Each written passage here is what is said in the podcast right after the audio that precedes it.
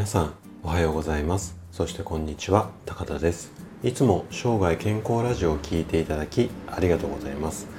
今日はね、筋活について話をしていきたいなというふうに思います。筋活ってなんとか筋、善玉筋だ悪玉筋の筋に活動の活、ね、これで筋活ですね。腸活とか、あと体には関係ないですけど妊活とか、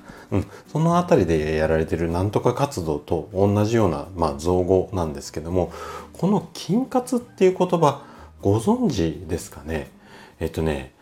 キノコが主力製品の北斗、カタカナで北斗株式会社さんっていう、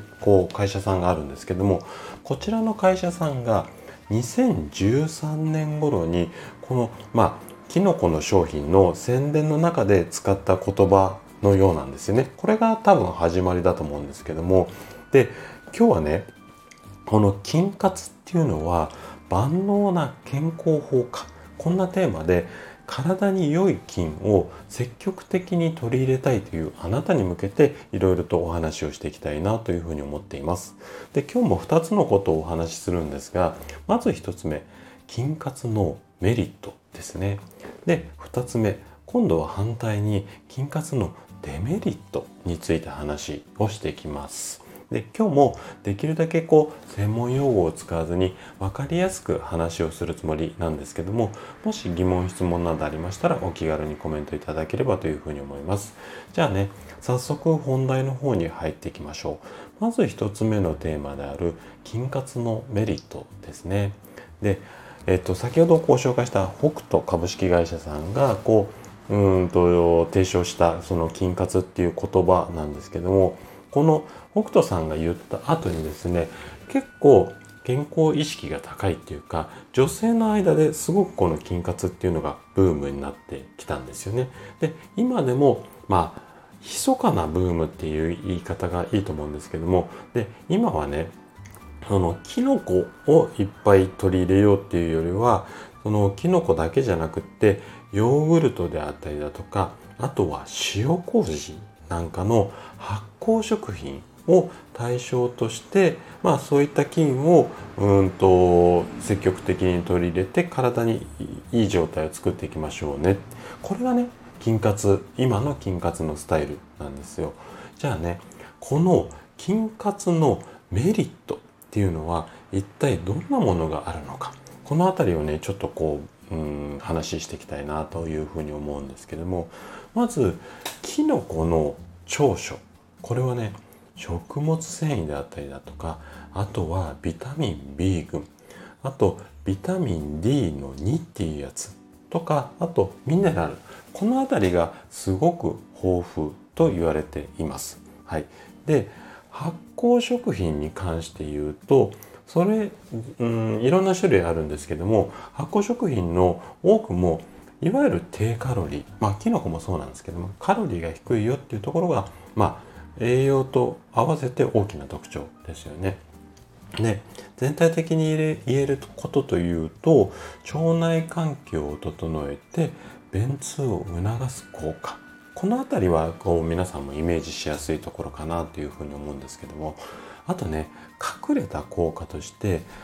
特にキノコなんかに関しては日本人の食生活に結構馴染みが深い、いわゆる和食に結構合いやすいっていうんですかね、昔から食べてる方が多かったりだとか、あとはキノコそのものが嫌いっていう方が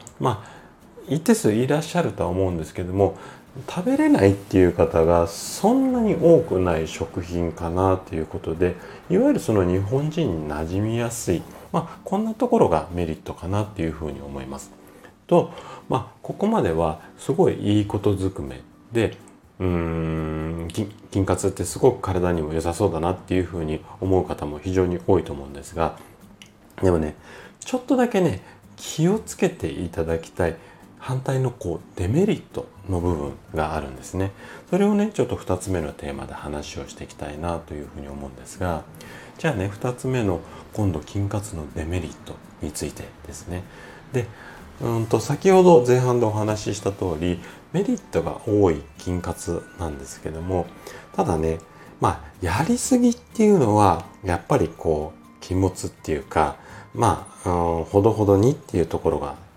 重要なんですね。で、これ、筋活だけに限らず、どんなに健康に良いというふうに言われている食品も、やはりそればっかり、いわゆるこう、取りすぎっていうのは良くないんですよ。ね、なんですが、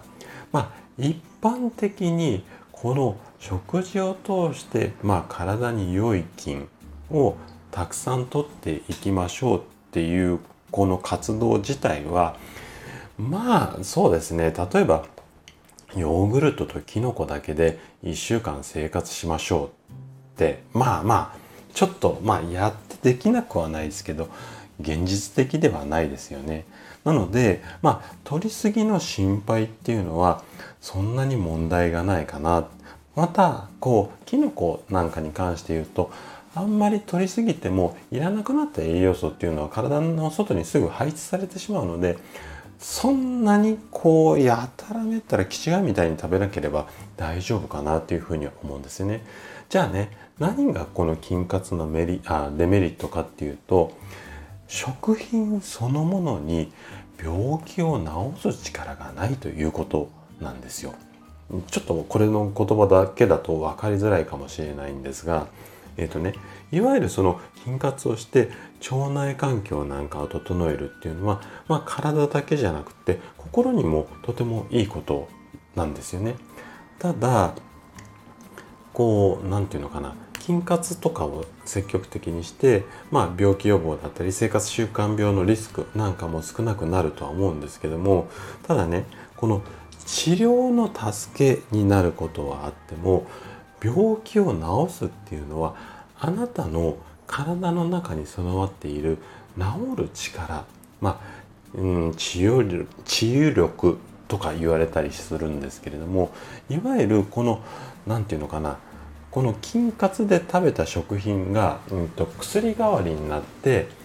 病気を治すっていうわけではないんですよね。あくまであなたの中に備わっている、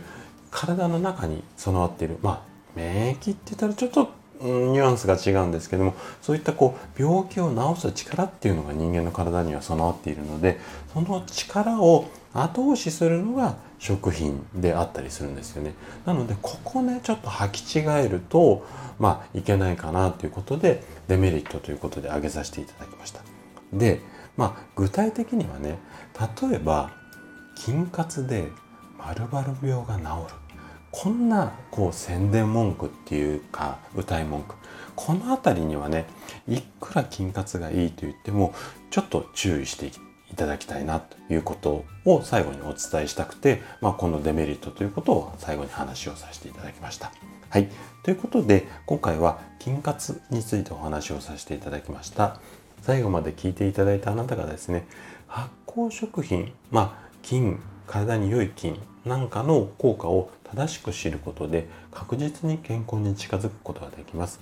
人生100年時代、この長寿の時代をですね、楽しく過ごすためには、健康はとっても大切になります。ぜひ、健康法に 100% 頼り切ることなく、生涯健康を目指していただけたら嬉しいです。それでは、今日も素敵な一日をお過ごしください。最後まで聞いていただき、ありがとうございました。